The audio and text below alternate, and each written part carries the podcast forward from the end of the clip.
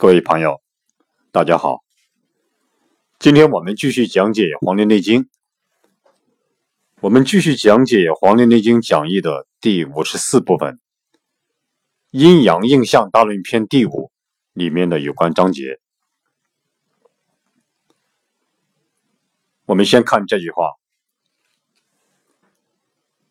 风盛则动，热盛则肿，燥盛则干，寒盛则浮，湿盛则如泻。这句话我们先看一下唐代的王冰对这句话的注解。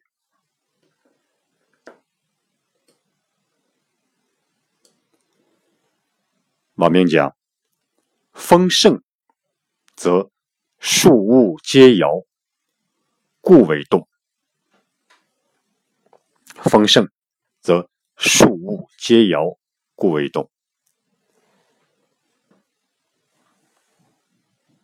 这句话我们可以理解为，风如果偏盛的话，就是这个风如果偏盛偏强的话，那么万物都会摇动，万物都会摇动，所以呢为动，所以为动。热盛则阳气内郁，故红肿暴作，甚则容气逆于肉里，俱为痈脓之肿。王明讲是这样：热盛则阳气内郁，故红肿暴作，甚则容气逆于肉里，俱为痈脓之肿。我们可以把这句话解释为：热如果偏盛，如果偏强，那么阳气就会在人体内里郁结，这阳气在人体的内部就会郁结，所以呢这个大的肿块就会突然出现，甚至于容器逆行在肌肉凑理之处，这个容器呢它逆行在肌肉和凑理之处，结聚为痈脓的肿块，它就会由于这个容器这个营气它在肌肉凑里这个位置上它逆行，所以它就会结聚为这种就像疮一样的这种脓肿的这种肿块。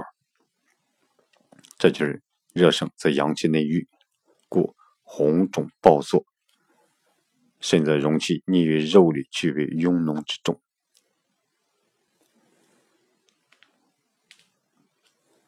燥盛，烦躁的燥，燥盛则津液结壑，故皮肤干燥。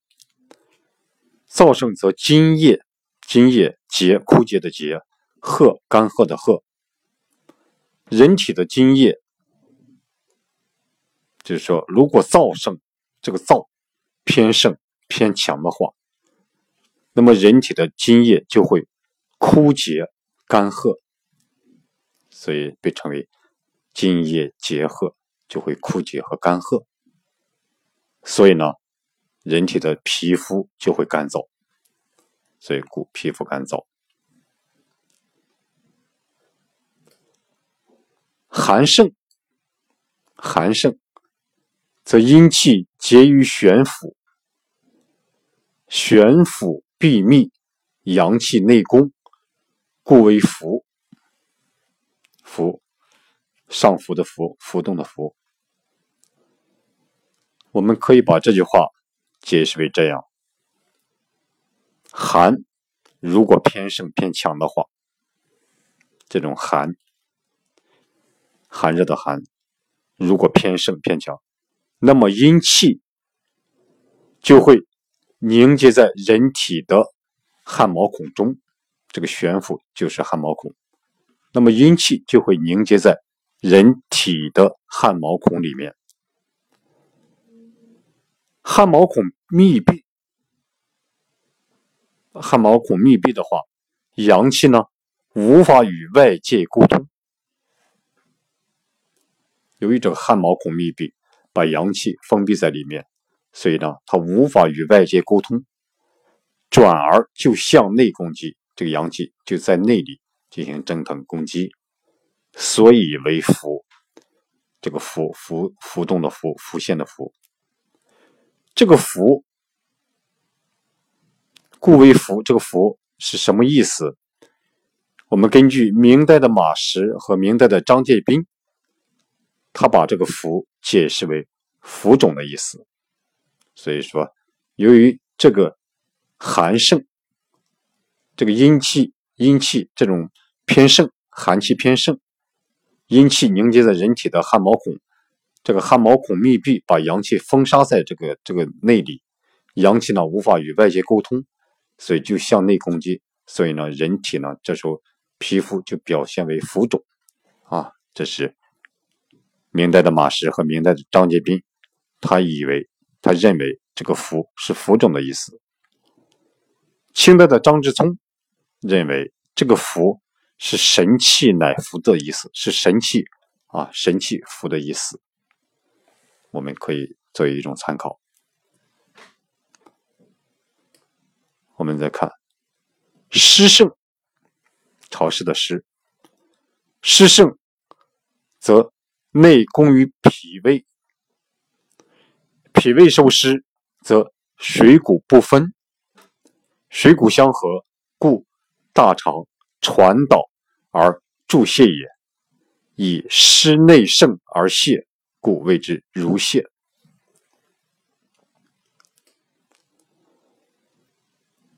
我们可以把这句话理解为，湿如果偏盛的话，潮湿的湿如果偏盛偏强的话，那么这个湿就会向内攻击脾胃，脾胃受湿的攻击，那么就会水谷不分，水谷相合，如果水谷相合的话，所以呢大肠传导而形成这种助泻，而形成排泄。由于湿内盛而泻，由于湿的原因内盛而泻，所以被称之为如泻。如左边一个三点水，右面一个需要的需，这个字念如泻。如泻呢是什么意思呢？我们根据有关资料解释一下，如泻是病名，在《素问·阴阳应象大论》里面讲，湿盛则如泻，所以这个如泻又被称为湿泻、冻泻，指湿盛伤脾的泄泻。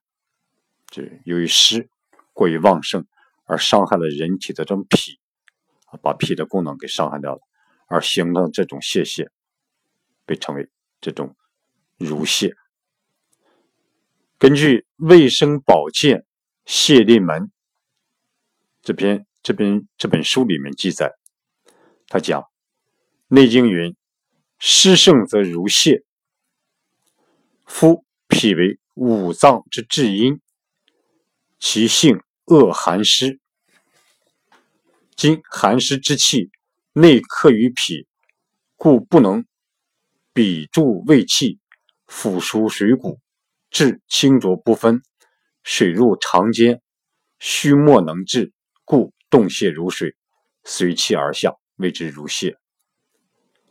就是说呢，脾心肝脾肺肾五脏，这个脾为五脏之至阴，它的属性为至阴的，其性恶寒湿，这个脾脏由于它是至阴之脾，所以呢它性质它非常呢就是说讨厌这种寒湿，这个脾也最怕就是寒湿。即现在寒湿之气呢内克于脾，因为寒湿之气啊在内克于脾，停留在脾上啊不走，故不能比助胃气，所以呢它不能辅助这个胃气来做什么呢？腐熟水谷，它把我们人体进入胃里面的这种水谷，它不能辅助这个胃气来腐熟水谷。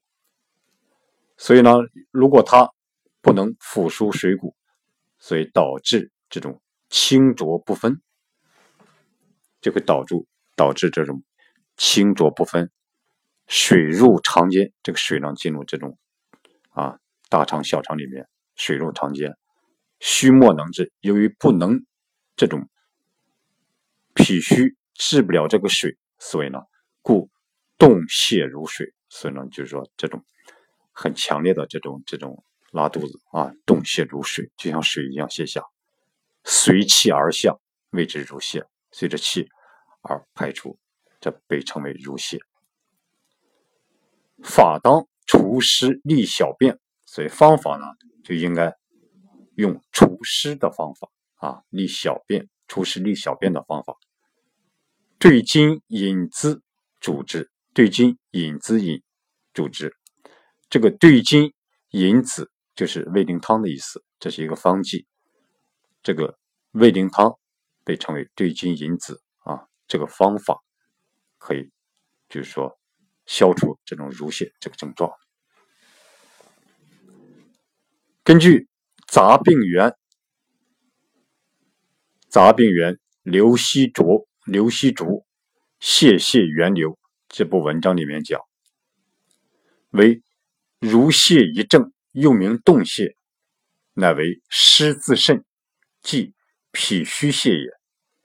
由土虚不能治湿，肠胃不固，湿反盛而成病，故脉迟而缓，小便不利，身重，腹不痛，肠鸣历历，所下多水，亦四灵汤加二术，胃灵汤加草寇。这什么意思呢？就是说根据这部杂病源流希竹泻源流这本书里面记载说，如泻这个症状又被称为动泻，山东的动泻非常强烈的一个这种痢疾的一种拉肚子现象，又被称为动泻，乃为湿自肾。是什么原因呢？就是湿太严重了，湿自肾，由于这种湿太严重，这就是即脾虚泻，由于脾虚的原因导致的这种动泻，这就是脾虚泻。由土虚不能治湿，由于这个脾为土的意思，脾土虚弱不能治湿，所以呢导致肠胃不固，湿反盛而成病。本来应该是土克水，由于这种土虚，所以呢不能治水，导致呢这个湿反而这种偏盛，战胜了土，由于这种原因而成了病，所以呢表现为这种人体的脉迟而缓，小便不利啊，小便排出不利，身重，身体这种沉重，腹不痛，腹呢很不疼痛，肠鸣辘辘啊，经常的肠鸣，所下多水，排出呢多以水啊，多水为主，所以呢这种现象，这种症状，一采用四灵汤加二术，胃灵汤加草寇这种方法。这就是如泻啊，如泻的意思。所以这就湿盛而导致的这个如泻。这是唐代的王冰对风盛则动，热盛则肿，燥盛则干，寒盛则浮，湿盛则如泻这句话的注解。我们再看一下清代的张志聪对这句话的注解。张之松讲：风性动摇，故风盛则动；热气伤阴，故热盛则肿；燥上津液，故燥盛则干；寒气伤阳，故神气乃服也。湿饮所盛，则脾土受伤，而为濡血之病也。风热，天之阳气也；寒燥湿，天之阴气也。乃四时五行之阴阳偏盛而为病也。我们可以把张之松的这段注解理解为这样：风性动摇，就是风的性质是摇动的，风的属性啊是摇动的，故风盛则动，所以呢风盛呢就会动。热气伤阴，故热盛则肿；热气能够损伤阴，热气能够损伤阴，所以热盛就会生肿。这个我们刚才根据王冰这个所注解的，我们已经讲过了。由于这个热盛，阳气就会在人体的内部内里郁结，所以呢就会出现大的肿块，甚至于这个容器逆行在肌肉凑理之处，皆为壅脓的这种肿块。所以这就是热盛就会生肿。燥能够损伤津液，这种燥能够损伤津液，所以燥盛则干，我们上面也讲过。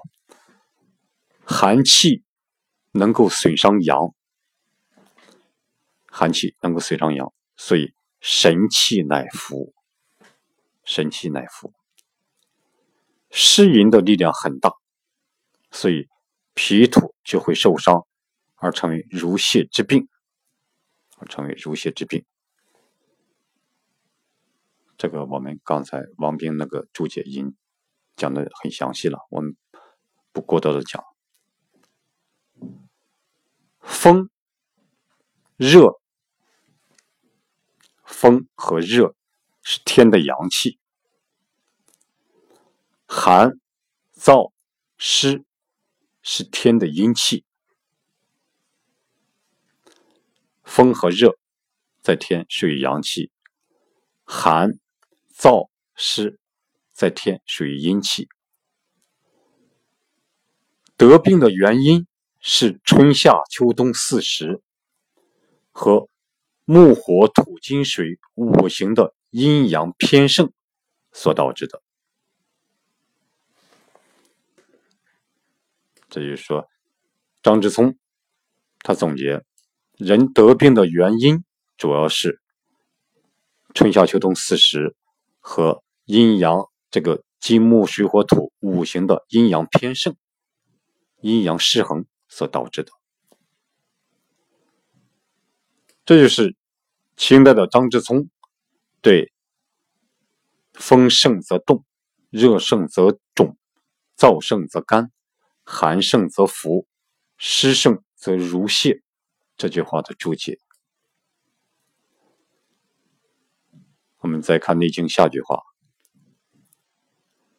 天有四时五行，以生长收藏，以生寒暑燥湿风。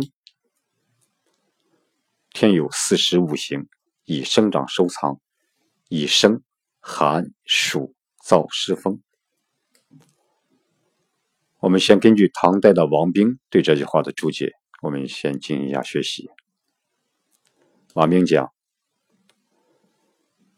春生夏长，秋收冬藏，为四时之生长收藏。冬水寒，夏火暑，秋金燥，春木风，长夏土湿，为五行之寒暑湿燥风。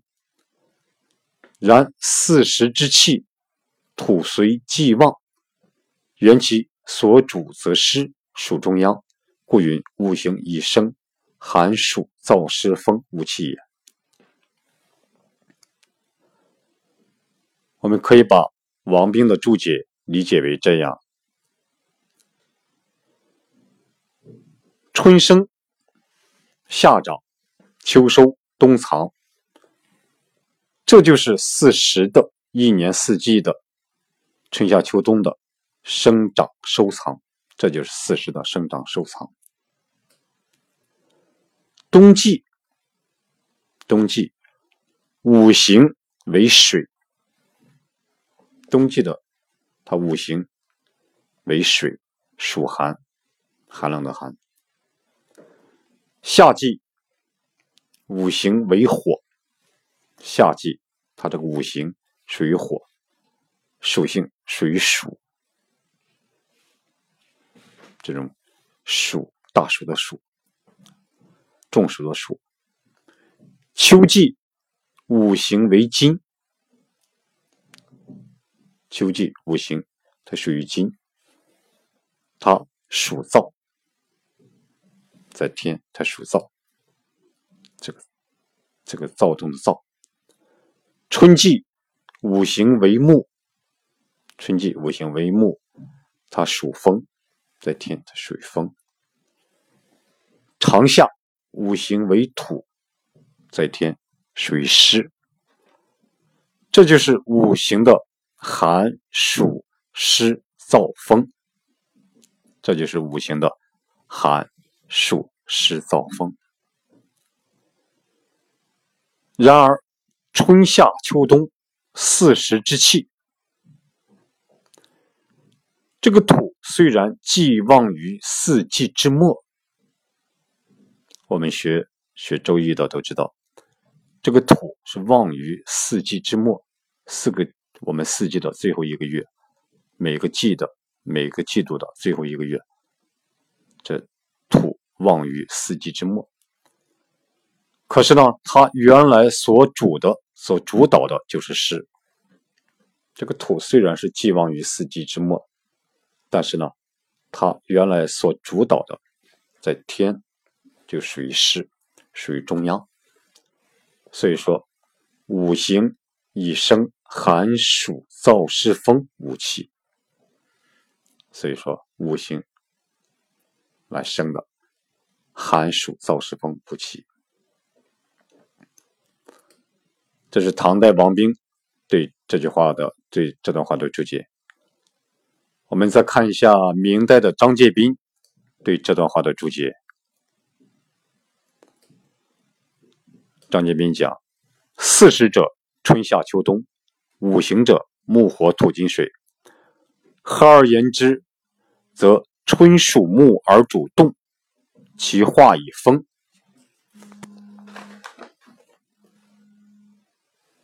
夏属火而主长，其化以暑。长夏属土而主化，其化以湿。秋属金而主收，其化以燥。冬属水而主藏，其化以寒。五行各一，为火有均象之分。此言寒暑燥湿风者，即五行之化也。我们可以把张介宾的这段话理解为这样：四时就是春夏秋冬，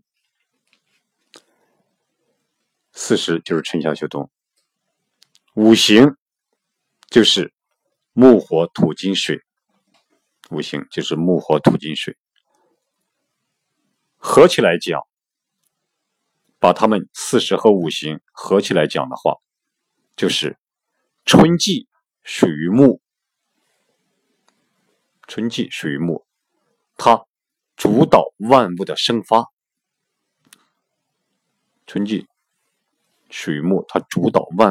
发。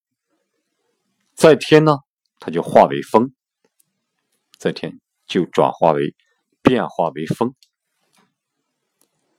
这是春季属木，主导万物的生发，在天就化为风。夏季属火，夏季属于火，它主导万物的成和长，它主导万物的生成啊，成和长。在天，它就变化为暑，大暑的暑啊，在天就变化为暑。长夏季节属于土，它主导万物的变化，它主导万物的变化，在天就转化为湿，它在天呢就转化为湿。秋季属金，秋季属金，它主导万物的收和敛，秋收冬藏，这个秋收，它主导万物的收和敛，收敛的敛。在天，它就变化为躁，躁动的躁，这秋属金。冬季属于水，冬季属于水，它主导万物的藏和纳，它主导万物的藏和纳。在天化为寒，在天它也化为寒。五行各对应一个天气，五行各自对应一个天气，唯有火有军火相火之分。这个火呢，一会儿我们会讲到什么是军火，什么是相火啊，唯有火有军火相火之分。此处讲上天的寒暑燥湿风，此处讲上天的寒暑燥湿风，就是五行的变化，就是五行变化而来的。这就是明代的张杰斌对这段话的注解。我们看一下清代的张志聪对这段话的注解。天有45行，以生长收藏，以生寒暑燥湿风。我们看一下清代的张志聪对这段话的注解。张志聪讲，天之实干，化生地之五行，地之五行上承天之六气，故在地为水，在天为寒，在地为火，在天为暑，在地为金，在天为燥，在地为土，在天为湿，在地为木，在天为风。天有45行之生长收藏，能化生阴阳之六气也。此言天之45行，成象成形者，而应乎阴阳也。我们可以把张志聪的这段话理解为这样：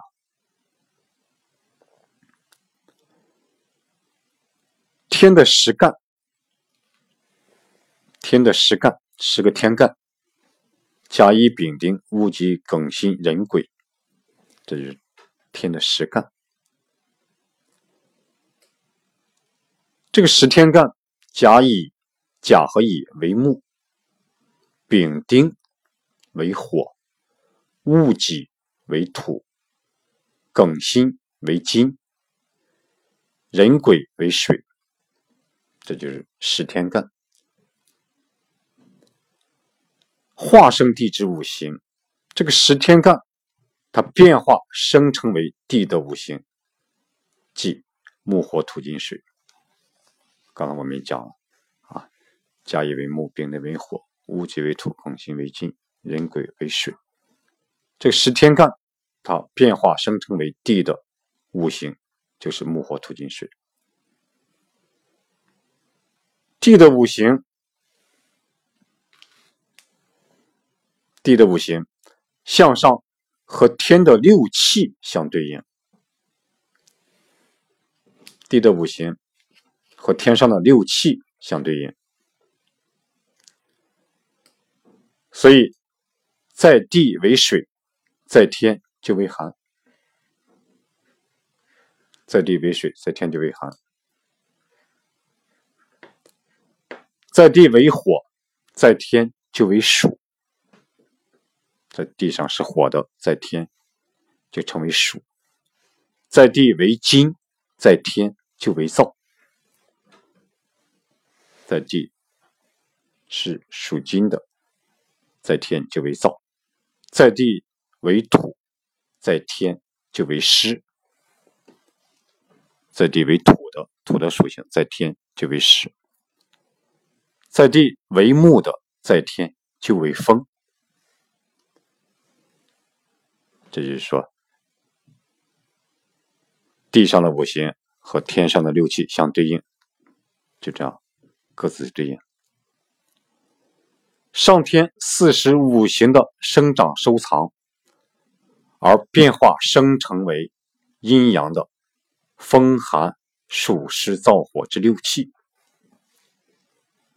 就是上天的这种四时五行的生长收藏，而变化生成为阴阳的风寒暑湿燥火之六气，就是风寒暑湿燥火天之六气，这上天的这个六气，风寒暑湿燥火这六气是由于这个上天的四时和五行的生长收藏而变化生成的，此处所言天的四时五行，在天成象，在地成形。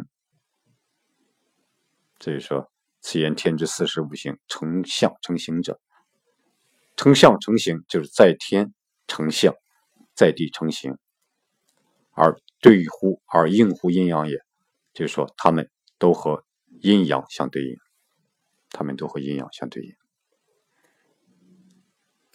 这就是清代的张志聪对天有四时五行以生长收藏，以生寒暑燥湿风这句话的注解。我们再看《内经》这一句：人有五脏，化五气，以生喜怒悲忧恐。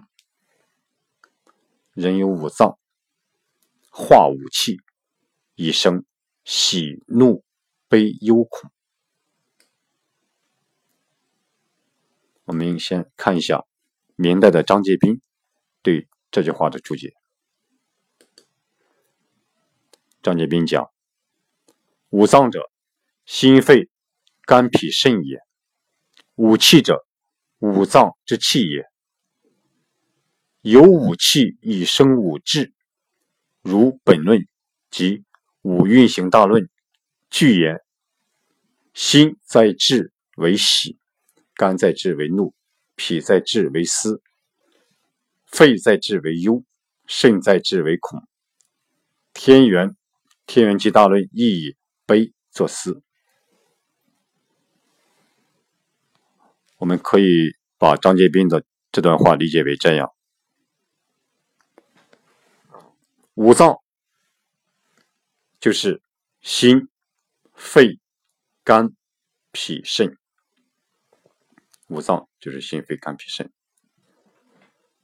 五气就是五脏的气，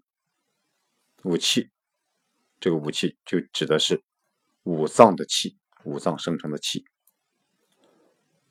由五气而生出五志，由五气这种五脏的五气而生出五志，比如本论和五运行大论都讲到这个五志，心的志就五气而生出的这个五志是哪五志？心的志就是喜，肝的志就是怒，脾的志就是思，思维的思，肺的志就是忧，忧愁的忧，肾的志就是恐，恐惧的恐。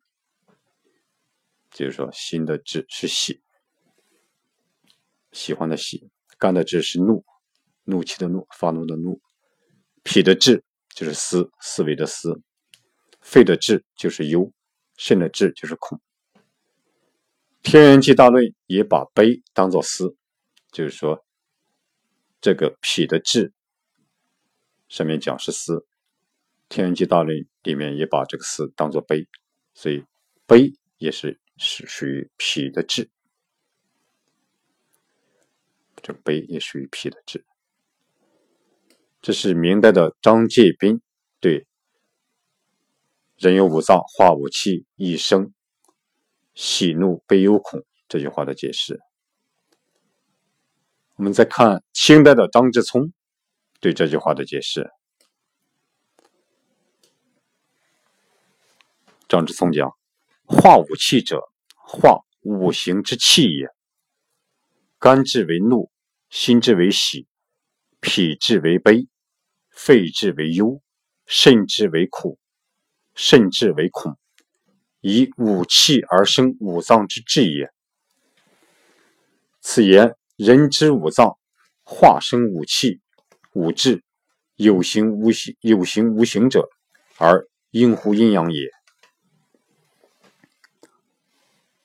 我们可以把张之聪的这段话理解为这样，化五气就是化五行之气，化五气就是化五行之气。肝志为怒，心志为喜，脾志为悲，肺志为忧，肾志为恐，通过五气而生五脏之志，通过这五气而生五脏之志。所以说人的这种五志是通过五脏之气而生成的。此处说人的五脏化生五气五志，有形的和无形的来和阴阳相对应，这就是清代的张之聪对人有五脏化五气以生喜怒悲忧恐这句话的注解。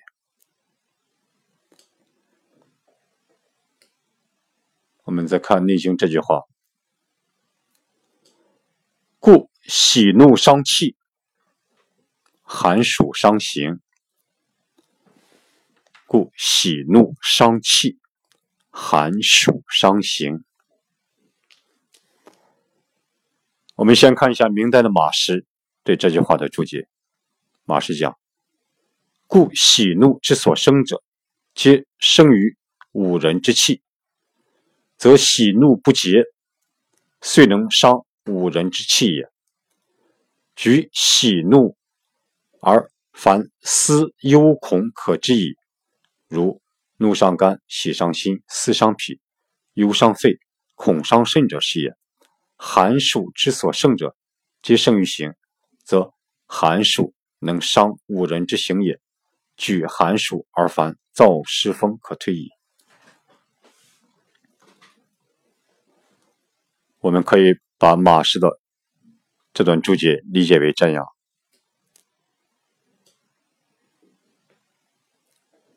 喜和怒都是人的气生出来的，所以说故喜怒之所生者，皆生于五人之气，就是喜和怒都是人的气生出来的。如果喜怒没有节制，那么就能伤害到人的气。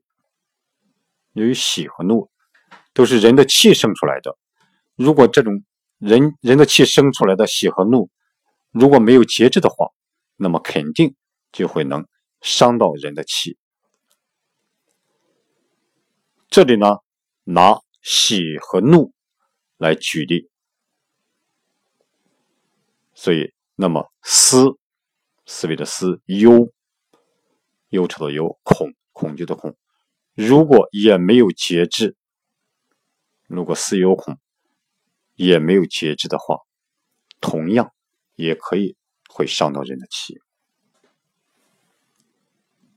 如果思过度的思过度的忧、过度的恐，这样也会伤到人的气。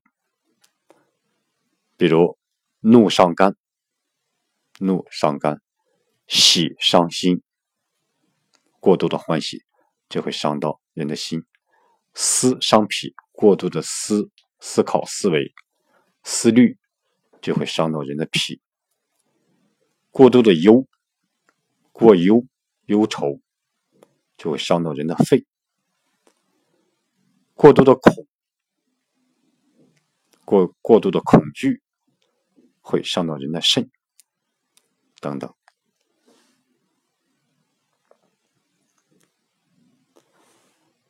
寒暑如果偏盛偏强，寒和暑如果偏于盛，偏盛偏强的话，就都能够胜于行。寒暑偏盛偏强，就都能够胜过这种形，胜过形体。那么呢，寒暑也就能够伤害我们人的形体。如果要说寒暑这种偏盛、过于寒或过于热，就都会能够伤害我们人的形体。就是寒暑伤心，所以过于寒的这种天气、过于热的这种天气都能够伤害我们人的形体，就是说寒暑伤心。这里拿寒和暑举例说明。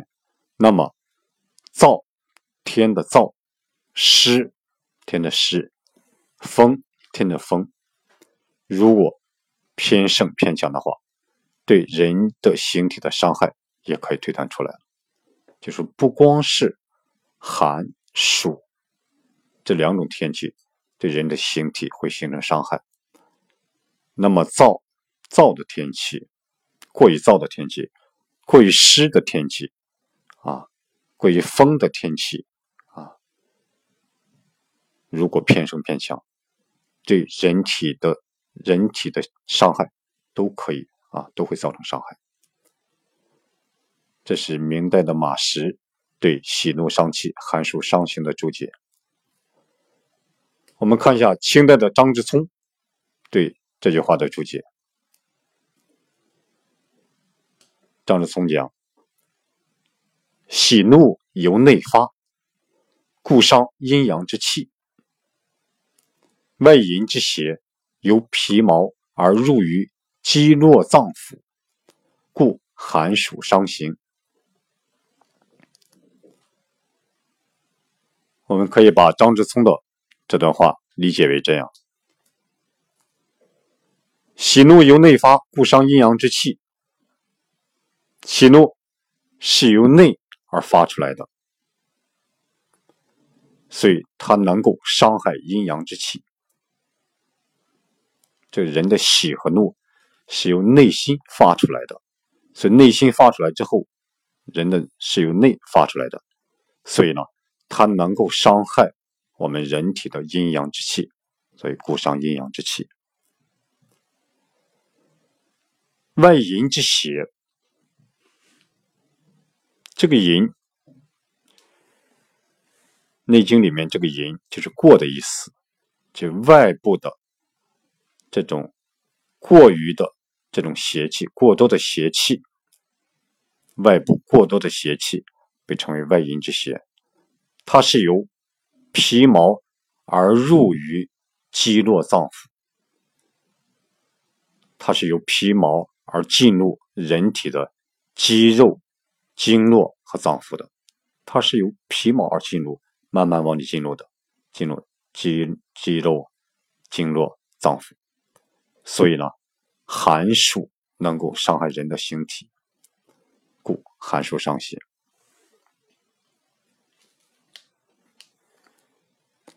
所以说喜怒由于是从内而发出来的，所以它能够伤害人的阴阳之气，所以能够伤气。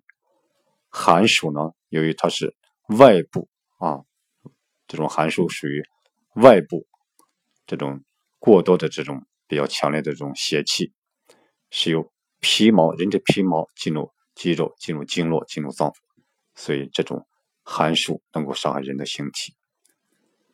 这是清代的张之聪对喜怒伤气，寒暑伤形这句话的注解。我们看一下龙伯坚老先生根据《吕氏春秋·晋书篇》这篇文章里面，他讲的何谓去害？大甘、大酸、大苦、大辛、大咸，五者充行，则生害矣。大喜、大怒、大忧、大恐、大衰，五者皆神，则生害矣。大寒、大热、大燥、大湿、大风、大林、大雾，七者动经，则生害矣。故凡养生，莫若知本，知本则饥，无由至矣。我们可以这样理解这个《吕氏春秋·晋书篇》里面这段话。何谓去害？就是什么是远离伤害，远离灾害，远离对人体的这种伤害，远离对人体造成的灾害。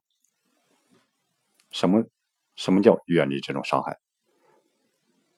大量的甘味，大量的甘甜的甘味，大量的酸味，酸的味道，大量的苦味，苦的味道，大量的辛味，辛辣的味道，大量的咸味，咸的味道。这五种味道如果大量的进入人体，就是说这五者充行的话，大量的进入人体的话，那么灾害就产生了，则生害矣。那么灾害就会产生了。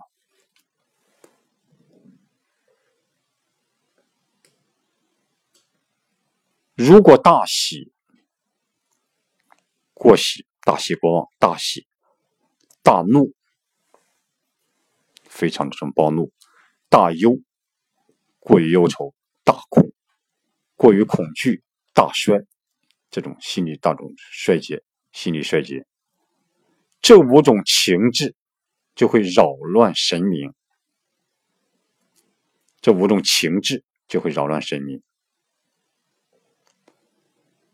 说这五者皆神，这五种情志就会扰乱神明，那么灾害就产生了，这个人的灾害就产生了。所以大喜、大怒、大忧、大苦、大衰，这五种情志如果这样的话，那神明就会乱套，就会扰乱神明，那么灾害就产生了。大寒、大热、大燥、大湿、大风、大林、大雾，这七种天气扰动人的经，那么灾害也就产生了。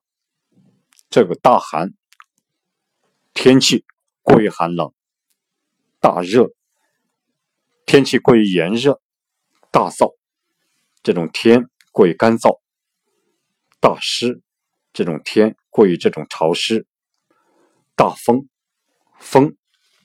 这个天过于这种风过大；大林，是上面一个雨字头，下面一个树林的林；大林，这个林是久下不停的雨，就是长久的下雨的意思。这种天气就是大的这个雨不停的在下，就被称为大林。大雾，这种大的雾的天气，这七种天气能够扰动人的经，就这七者动经，能够扰动人的精气，那么呢，灾害就会产生，就是人体的灾害就产生了。所以这种大量的这种味道这种甘、酸、苦、辛、咸，如果这种每一种味道都大量的进入人体，那么灾害就产生。如果大怒、大忧、大恐、大衰这五种情志不过得抑制的话，那么灾害也会产生。